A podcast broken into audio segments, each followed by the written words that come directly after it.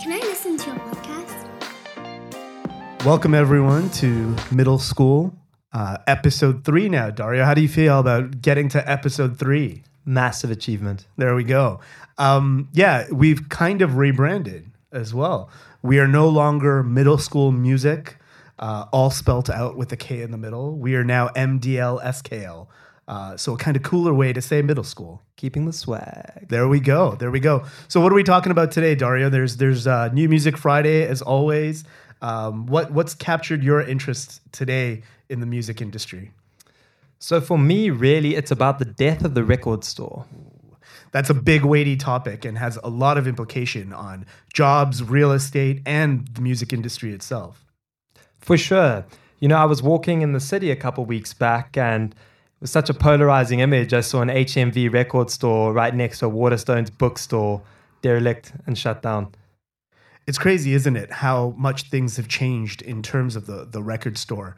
Um, you know, the bookstores, while they are derelict and a lot of them are going uh, out of business, they have kind of pivoted and they have maintained some kind of prevalence and some kind of uh, place in modern kind of retail. Uh, just walking through King's Cross this morning, uh, I did manage to see a Waterstones that was quite busy uh, today. But yet, if you were to tell me where could you find a record store that's likely to have people in it uh, in London or in any other major city, I'm not quite sure I'd know where to look. Well, it's crazy, you know, HMV Virgin Records or Virgin Megastore, they've, they've closed down internationally. HMV shut 27 stores this year in the UK, including their flagship store on Oxford Circus, which was actually first established in 1921. It's crazy, isn't it? Almost 100 years of history, and it's been wiped out in the last probably, what, 10, 15 years? But it's about the experience. You know, for me, it was the most exciting thing, and it still is walking into a record store. The smell, the endorphin rush, the big displays. You know, you had, particularly when you were younger, limited cash, and you had to make one big pick. Hmm. And it was, is it album A or is it album B? And sometimes you'd get a lemon, and sometimes, you know, you'd be happy and you'd sit with that album for weeks, maybe months. And if you're lucky, you would go in and, and buy another one.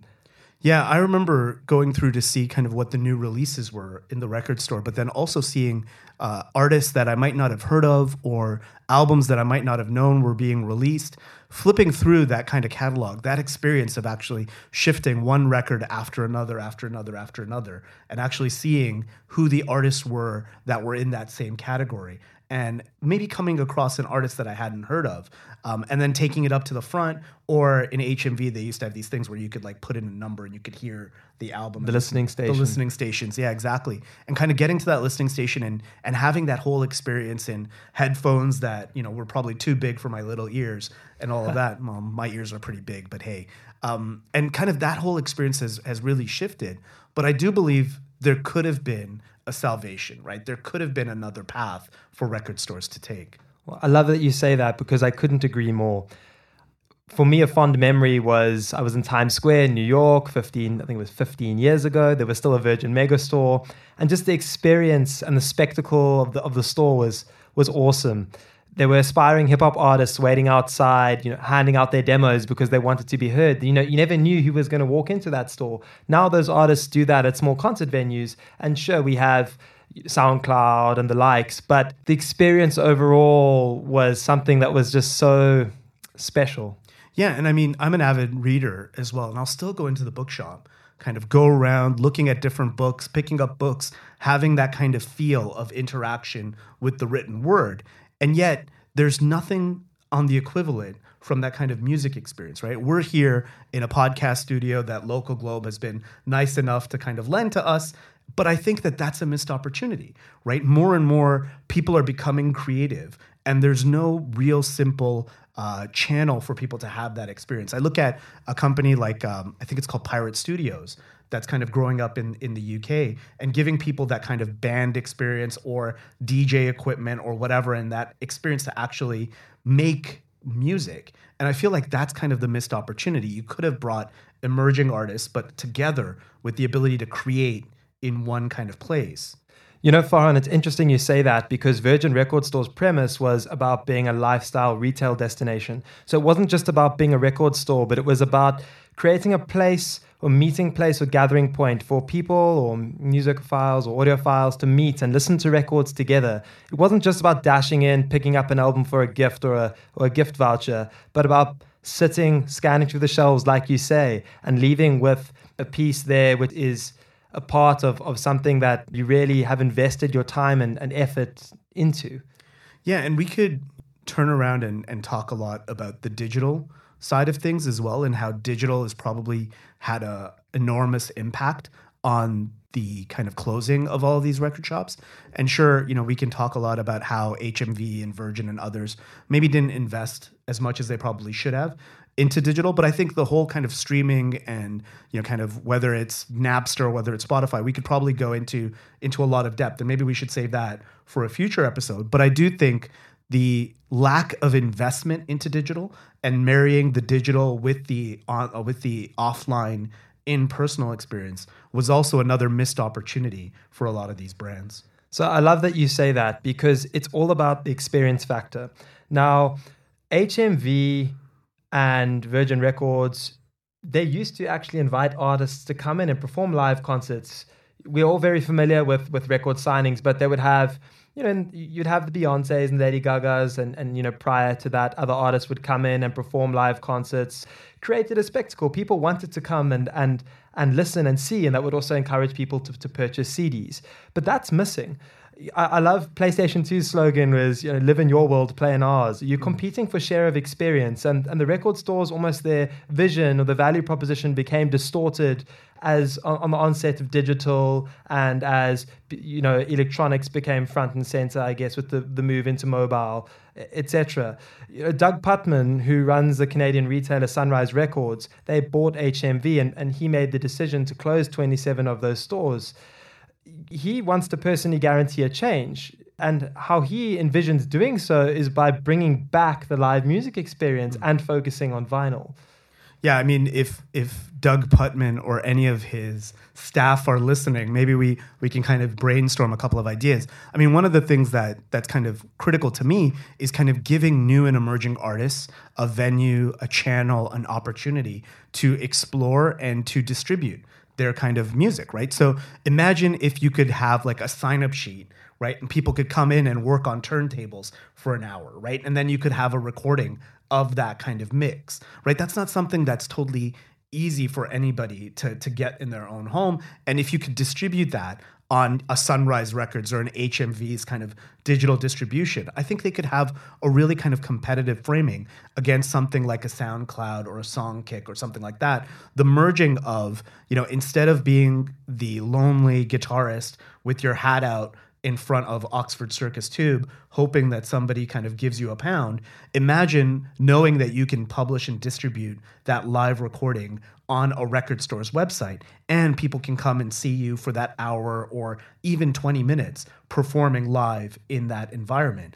In the same way that we do book readings, right? Where a famous artist will come in and kind of sign their books. It'd be great to actually experience new artists. Uh, a friend of mine who I used to work with in, in the social media company Peer Index, um, he his wife tells this great story about how she was in a mall somewhere in Suffolk or, or somewhere like that, and a young Ed Sheeran was playing the guitar with one of his first CDs with his mother kind of standing nearby, kind of helping him, probably driving him to and from the mall. And it's like, where does that artist go, right? Like now, yeah, they can still play in a mall, but it's a real missed opportunity for some of these record stores to be able to enable that kind of artistic and creative experience. I wish they had done more on that side. It, it's such a pity that they've deviated away from that. And I just hope and, and wish that that experience is brought back. And, and who knows, we may see a resurgence of the record store. But for me, there, are multiple factors at play here. So let's just break it down, you know, to keep keeping it simple. At the time, you had product constraints. So typically, the way that an album was formulated, and you can hear more about that in our first episode, is that it would be two tracks and the rest are essentially fillers. So a couple radio hits and then a couple B sides. From a packaging point of view, it was typically a, a plastic cover, and what was what was cool was uh, I was going through my father's vinyl collection a couple years ago, and he had the original copy of Rolling Stone's Sticky Fingers album, which actually had the the real zipper on the on the pant on the, the pair of jeans. uh, controversial, and I think it's actually worth quite a bit of money now. But that's unique. Mm. It makes people go, "Hey, like that's pretty cool." Controversial. yeah, I mean, it's that experience of the physical, right? Like I remember when we held, I think it was my my mother in law's 60th birthday, and we dug through and found all of her old vinyl and we had like Simon and Garfunkel and old Beatles albums and stuff and we put those as displays right? Because we were quite proud that she had these records. You know we thought like holding them in our hands it felt like holding a bit of history in your hands and I feel like that's kind of gone away with kind of some of the streaming and kind of losing the full almost 360 degree art form of making music I agree. And you see 30 Seconds to Mars with their most recent release in Q1 of, of last year, which is 2018. They released a series of covers to try and, and recreate that experience. And it's particularly prevalent in the South Korean music market where they release a variety of different covers of an album and people purchase CDs. But, but you know, in those markets in particular, the investment on the fan side is very different to Western markets. But kind of wrapping all of that up together is albums were also challenged in terms of price because mm. people felt that they were overpriced for the quality of content that they were delivering. And then you combine that with the lack of experience or the experiential effect of the, the place where you were buying the album at the record store. And it actually is just a, a concoction for disaster, a recipe for disaster. Yeah, I mean, the margins would get affected, right? Because you had kind of the physical store, you had staff, you had, you know, kind of electricity and utilities to actually manage that, right? So all of that has to be priced into the actual kind of uh, retail side to actually ensure that the, the music store made any money uh, off the back of these albums. And at the same time, you know, the CD was probably a little bit cheaper to produce. Um, your quality was probably similar, if not better, in some cases.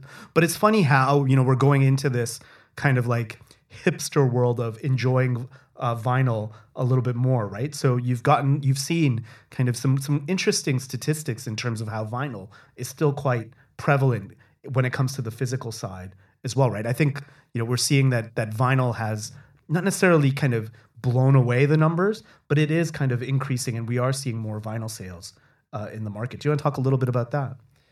Yeah. So historically, vinyl was purchased for the artwork. Tapes or, or cassettes were, were purchased for convenience, and CDs were purchased by the wealthy.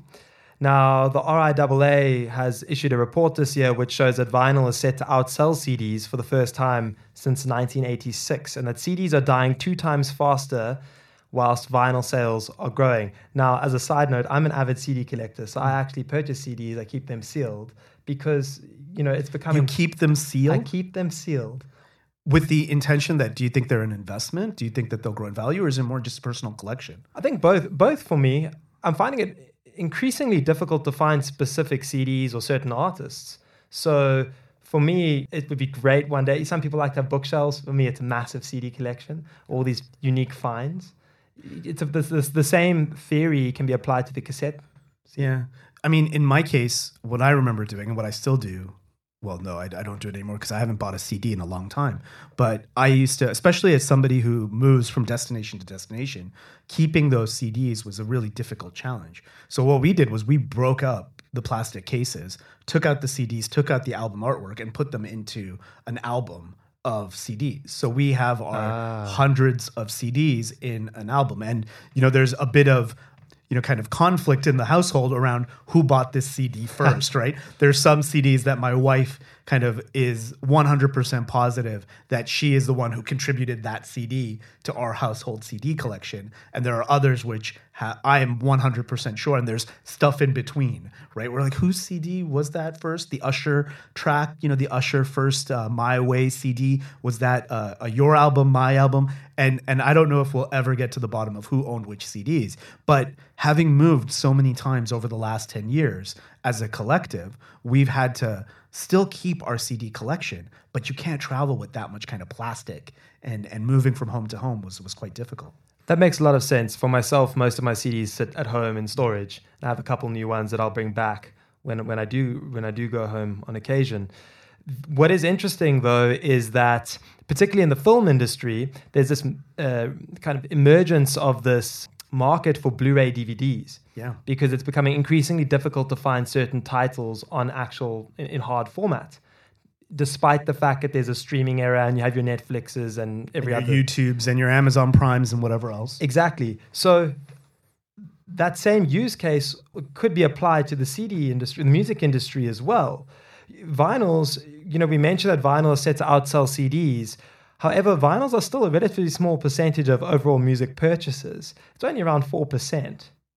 Yeah, and I don't think this is a new thing, right? Like when it comes to, um, you know, kind of getting the physical product in your home, right? That's that's not a, a new experience. I, rem- I remember, I think I was telling you about this earlier. Columbia Records used to have this music club type kind of distribution model where you would get a catalog or you would get an ad to buy, you know, 10, 10 CDs for a pound or a dollar.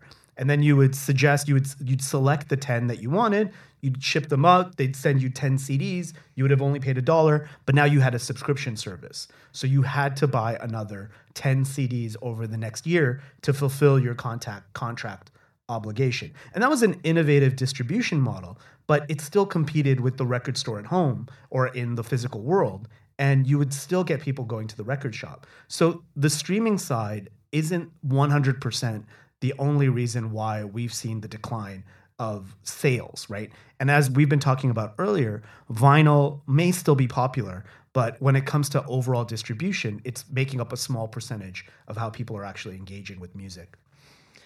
Yes. So when I was 20, I thought of this solution where, because the streaming era was becoming increasingly prevalent and the industry was continually in decline, that to create the experience and create the change, to get people back into the record store, the biggest issue at the time was the quality of music that was actually being put out. So if you gave people a, a, you created an experience which enabled people to select the tracks that they wanted, to build their own compilations at the store. They can go down to the record store for the spectacle and the experience uh, that it represents bolting on artist appearances, live concerts. But it's not just about letting somebody go to a touch screen or an iPad or whatever, clicking 15 tracks off iTunes or Spotify and then burning it onto a disc. But it's about making that that experience sexy and memorable and and and making somebody want to go there and do that. And there, there are many ways in which somebody could do that. And I just it always sits with me. It's like a pet peeve for me why the record stores never thought of incorporating something so simple.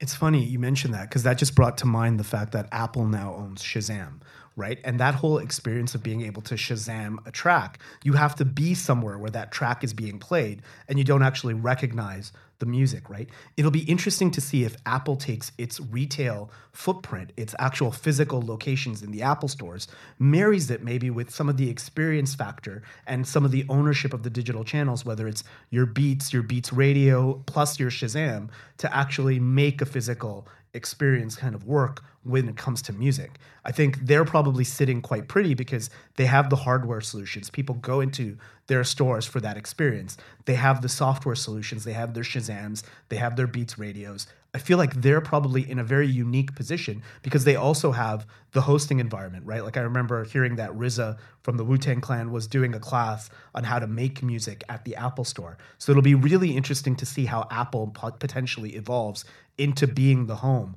of music in a physical place.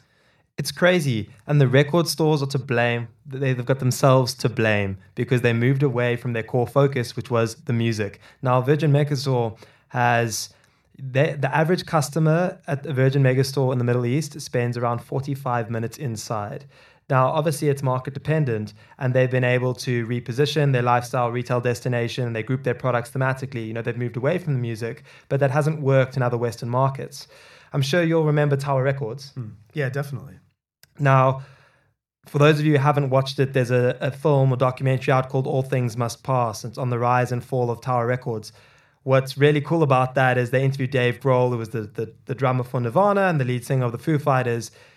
He said that he went and worked at Tower Records because it was the only place that would hire him because of his haircut. Uh, they had they had no dress code. Maybe I fall into that bracket. Um, but Tower Records was uh, you know booming from 1960 to 2006 uh, when they filed for bankruptcy and and liquidation. And what was great about it was it was it was an experience in itself. You know, people who worked at record stores were interesting people. I'm sure, Farhan, you've watched Empire Records. Yeah, I mean, the whole kind of angle of the music store in media, right? And I think you could draw the parallels with like blockbuster video and music because Quentin Tarantino talks about how he worked at a video store as well, right? So it's not unique to music where artists want to go to that physical space and find other people like them in that physical environment. Whether it's the movies like empire records and you know all things must pass and other uh, i'm sure there's other movies where the record shop plays a pivotal role in terms of the storyline because you get like-minded people in those experiences sharing those experiences together. And we don't have the same kind of physical experience now where you can bring together people who are like-minded who can actually share and talk and understand and actually experience the music together. Music brings people together. You don't just see it at record stores. You saw it even in Detroit in 1993, where Eminem used to do his rap battles. It was at the hip hop shop, which was originally a clothing store. People congregated. Why? Because music brought them together. It was a common interest. And you're finding that aside from small concert venues today, at least I'm talking about London, maybe even in New York, what how how do do musos really come together with the, aside from finding a maybe an Eventbrite event that's once in a blue moon? Yeah i mean i think sure digital collaboration in terms of whether it's reddit channels or other uh, online um, you know kind of music forums are one kind of replacement. And yes, I think they absolutely bring people from different geographies together. But the physical experience of two people in a room talking about music, flipping through, not knowing where, and kind of that serendipity of, oh, I'm going to flick this record, and the next record I see is going to spark a different conversation. All right, Dario, tell me about an interesting company that you've seen over the last week or so. Okay, so the company spotlight today is on a company called Instrumental, which was founded here in London, and it's an A&R scouting platform. So think of it as hyper personalization for music scouting. So, so what do I mean by that? The business uses data science to discover, profile, and track the performance of emerging independent music stars in today's content economy. So, if I'm a new and upcoming artist, how do I get myself onto Instrumental? Basically when a new artist whether they're independent or not puts themselves up on the streaming platform let's use spotify to keep things simple they you know people nowadays create lots of playlists. So if you're lucky enough to get onto a playlist track or you know your content's up there and it's getting a lot of views typically most people might not be able to find you if a playlist curator hasn't necessarily kind of kept you on their radar. So what Instrumental does is they ingest playlist and listening data and then monitor millions of tracks and artists each day to track audience growth or decline and they forecast the future potential of those artists to facilitate and essentially being a, a digital A&R for labels. Interesting. So instead of the A&R going to a dive bar and seeing a band perform or getting kind of a lot of demo records and then having to listen to those demo CDs or cassettes or whatever it might be. They're instead kind of mining the data to actually see if the independent artists are getting enough listens to actually warrant them being brought onto a label. Exactly. So it's talent matching, not just for labels, but maybe for brand partnerships, for media, and just the wider music business in general. And is this really for, you know, kind of the the bulk and the medium type selling artist because if I'm a, for example, a Chance the Rapper or somebody who can actually make my name independently, why would I? Why would I still want to be on a label? Yeah, it's a good question that you ask, and I think each and every individual has maybe personal preferences for that. I mean, to challenge you, mm. Lil Pump was, you know, we've talked about him time and time again, despite not liking his music. he was uh, he boomed on SoundCloud mm. and still signed to a label because he wanted that promotional right. push. Gotcha. Yeah, and I wonder if you know, kind of this discovery tools for bringing artists and labels together will kind of parallel the evolution of the label itself, right? Like you probably don't need the whatever tens of people in A&R in a geography, but instead you could leverage a platform like this to keep the label lean. So what the platform also allows you to do is it puts the artist in a position of power where before the label was was in that position. So I know Jimmy Iovine offered Macklemore a contract which inevitably Macklemore got 7%. Whereas now, if an artist is able to prove, hey, label, you know, I've actually been able to perform pretty darn well by myself, and you want to sign me. Okay, so so now you're going to account for my terms huh. as well. A interesting documentary that you should watch as well is Artifact by 30 Seconds to Mars. That breaks down how a 360 deal is packaged and typically how the relationship between labels and artists um, develops. That's interesting because I think one of the things that's really difficult as a new and emerging artist is knowing what your actual value is to the label. So I think if if a platform can take some of the negotiating power and almost even out the playing field, that could be a real benefit to an artist, right? Like understanding what the actual value is of being on that label and at the same time understanding your own value to that label to ensure that you don't come up with um, an agreement that favors one side over the other. So around 45% of artists are independent, mm-hmm. and that's consistently growing. And the DIY or self releasing artist sector is the fastest growing area of the music business. It's estimated to be worth around $1.5 billion in five years from recorded music alone. So tell me a little bit more about what the platform actually does in terms of the artist's kind of catalog and how exactly does an artist or as a consumer would I use instrumental at all or is it mostly a, a business to business where I'm considering an artist as a business on its own and the label as a business? Is there a consumer angle as well? Cool. So the way that it works is around 7 million tracks uploaded to Spotify each year. Instrumental focuses on powerful playlists as an indication of, of high potential artists. An influential playlist typically has around 10,000 followers. And um, it essentially will ingest that playlist data and monitor those tracks to produce outcomes. So there's no like consumer like I as a as an individual who's not a musician and who's not part of a label, would I interact with instrumental at all? You wouldn't. No. Okay. So they typically have three pricing points. Their instrumental indie will give you full access to the platform. There's the instrumental platform, which has advanced features where you can customize your platform view. It will give you notifications for new artists and you can work with a special projects team as well as a mobile app. And then there's the instrumental API where you just pull data to your own platform. Now, when it comes to their clients, they typically work with record labels because it saves them time and money to scout, music publishers who will identify unpublished artists, the sync agencies by matching brands and creative briefs, live promoters and agents, as well as just brands. It's a really interesting proposition. I mean, not being from a label myself or an artist myself, um, you know, kind of, I'm not quite sure I feel the fundamental problem they're trying to solve. But it's interesting to see that actually um, labels and artists are coming together on a platform like Instrumental. And hopefully that might kind of actually even out the playing field. Yeah, I think it's something predominantly trying to solve a pain point for, for labels, essentially. The record labels and publishing groups, they have well, they're trying to keep up with the times. Some are, are, are at the sharp end more than others. But considering Instrumental's extensive list of clients, you know, they've got the likes of Live Nation, they work with Kobalt, Sony, UMG, and you know, all the all the big guys in the industry.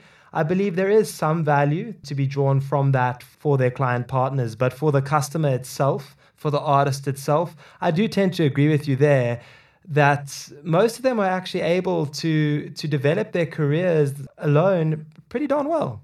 So Dario, tell me, I mean, how have you kind of come across this company? What's the background of the company, and um, what what are the what's the company stage? So you mentioned that it's positioning with brands, it's come out from labels stuff. Is it active right now, or people actually able to kind of see instrumental and gather if they are an upcoming artist or if they're working at a label? Um, would they be able to access instrumental right now?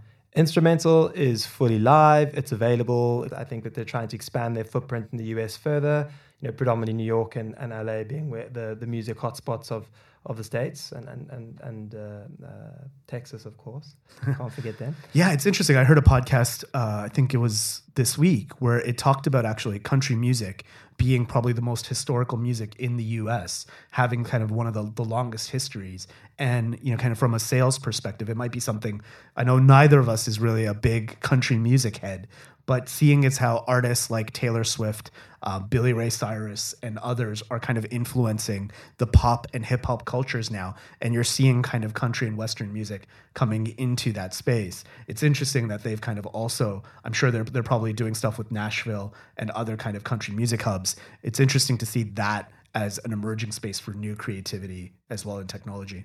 Nashville is nicknamed Music City USA because it's the epicenter of country and Western music. And we could talk about this for ages. You know, Old Town Road, Lil Nas X, uh, you know, TikTok explosion. Exactly. Who, who's the other guy with Get Up? You know, that song that you kept on. Oh God. Okay. Yeah, Blank Blanco Brown's Get Up was was the one that you were talking about. Yeah, that he's definitely one of these other kind of emerging, almost kind of artists that are taking country and Western music and merging it with kind of more uh, established, almost urban music as well. All right, we're recording this on a Friday, so that means there was a new Music Friday playlist dropped, as well as a bunch of new releases this week on Spotify and other streaming channels. Dario, what's caught your ear this week? It's a bit of a throwback Friday, actually. We've seen new albums from Akon coming out of the woodworks with an album called El Negrito, which is a, a Latin album. It got a couple features there with uh, Mr. Worldwide, Mr. Pitbull. So does I don't know if you've listened to it yet, but does Akon still do his Konvict music drops? He doesn't. the album for me, uh, I mean, I stopped listening after the first track. I think he's gonna try and come back with more of a, a hip hop release. He he had a, a three disc album called Stadium that was meant to come out, each one focusing on a specific genre of music. One on EDM, one on hip hop, and and one on more Latin inspired music. But uh, that failed to make its way on the commercial stage. We've also seen albums from The Darkness called Easter is Cancelled. They, their last record, I think, was in 2005, One Way Ticket to Hell and Back. And then Dido has released a, a single called Just Because. And Eminem's not featuring on this track? Nope. What else have you seen? I think you mentioned some new Travis Scott, right? Have you heard the new Travis Scott? What did you think of that?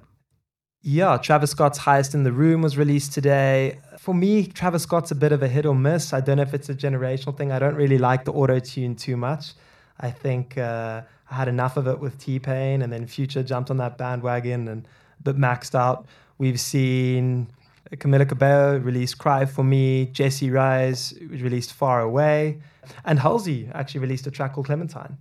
Halsey's a really interesting artist to me because I mean, I don't think there's been like a Halsey album, but she's continued to release new music in almost these kind of surprise drops. And I do really like her style. And I'm curious to know whether she's going to retrospectively kind of pull things together as an album or continue this journey of the occasional music drop. What do you think? So there's this rumor of a new album historically she's released two albums, but you probably wouldn't even know that it's her. And they were in 2015 and 16.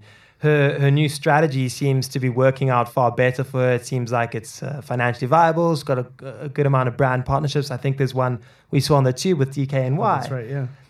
So it'll be interesting to see what happens. I don't really like the Clementine song. It's something that seems to be more of a personal record for her. But you know what?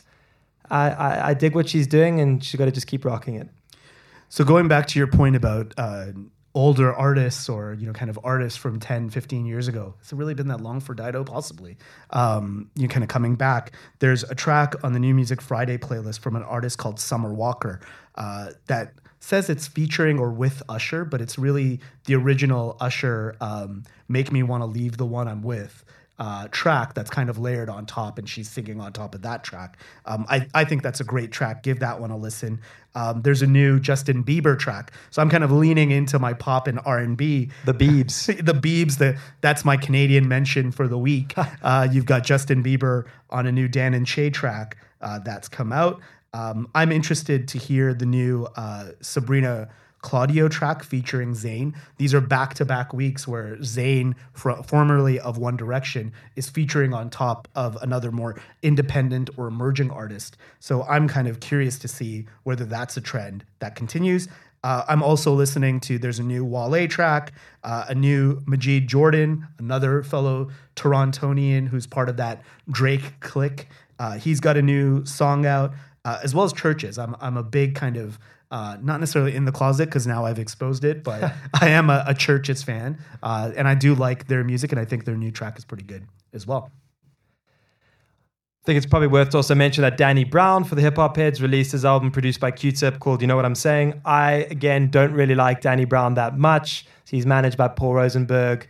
I think the last kind of standout record he did and, and some of you are going to hate me for this, I think was Detroit versus Everybody back on, on Shady 15 in 2014. But Farhan, what, what is your guilty pleasure this week? What, you, what are you listening to? So my guilty pleasure actually is a disclosure track featuring The Weeknd uh, called Nocturnal. Um, it's kind of a, a breakaway from the usual The Weeknd uh, tracks, but I'm giving that uh, a lot of love. There's also a track um, kind of you mentioned Halsey. I'm still kind of digging Graveyard and some of the older Halsey tracks. Uh, those are some of my kind of guilty pleasures. And like I mentioned before, the Mark Ronson new album, the Black Coffee featuring Usher, those are still kind of tracks that that I can't get enough of. I like that you you're keeping it you're keeping it authentic and eclectic. That's the important part. For myself, I've kind of kept it to one artist this week, which is The Game. Oh, really? The standout track for me is 92 Bars off his 1992 album. He tries to take it back to the old school West Coast feel. He's got a new album dropping on the 19th of October, so we can kind of do a bit of an artist spotlight on him then. Some fascinating stuff around the time the documentary got released. He's uh, maybe not the best writer, and uh, his, his songs can sound quite generic if you listen to a lot of his catalog but nonetheless, he's got the the gangster rap feel and the vibe where if you just want to feel like a champ, go listen to the game. All right. Well, thanks for joining us for another episode of Middle School Music. Um, you can now find us on Twitter on at MDLSKL underscore music. You can find me on Twitter at, at Farhan Lalji. Dario, where can the good listeners find you? So you can find me on Twitter on at Dario underscore Devet with a W. You can also find a middle school playlist on Spotify that's MDL SKL, where we'll be placing the tracks that, that we like. And you know, the idea for the first the first playlist we've put out is really taking you through the time machine of hip hop. So from old school right through to a bit of that new school feel, some high energy and winding you down towards the end. We're going to mix that up on a weekly basis, throw in some of the new tracks and guilty pleasures we're listening to. And who knows, maybe we'll do some subsets in the future. You should be able to record or find the podcast now on iTunes and hopefully on Spotify. By the time you listen to this, we'll be on hopefully both channels. We'll continue to add new distribution channels, and hopefully you can find us wherever you're listening to podcasts. Thanks everyone for listening. See you soon. Ciao. Bye.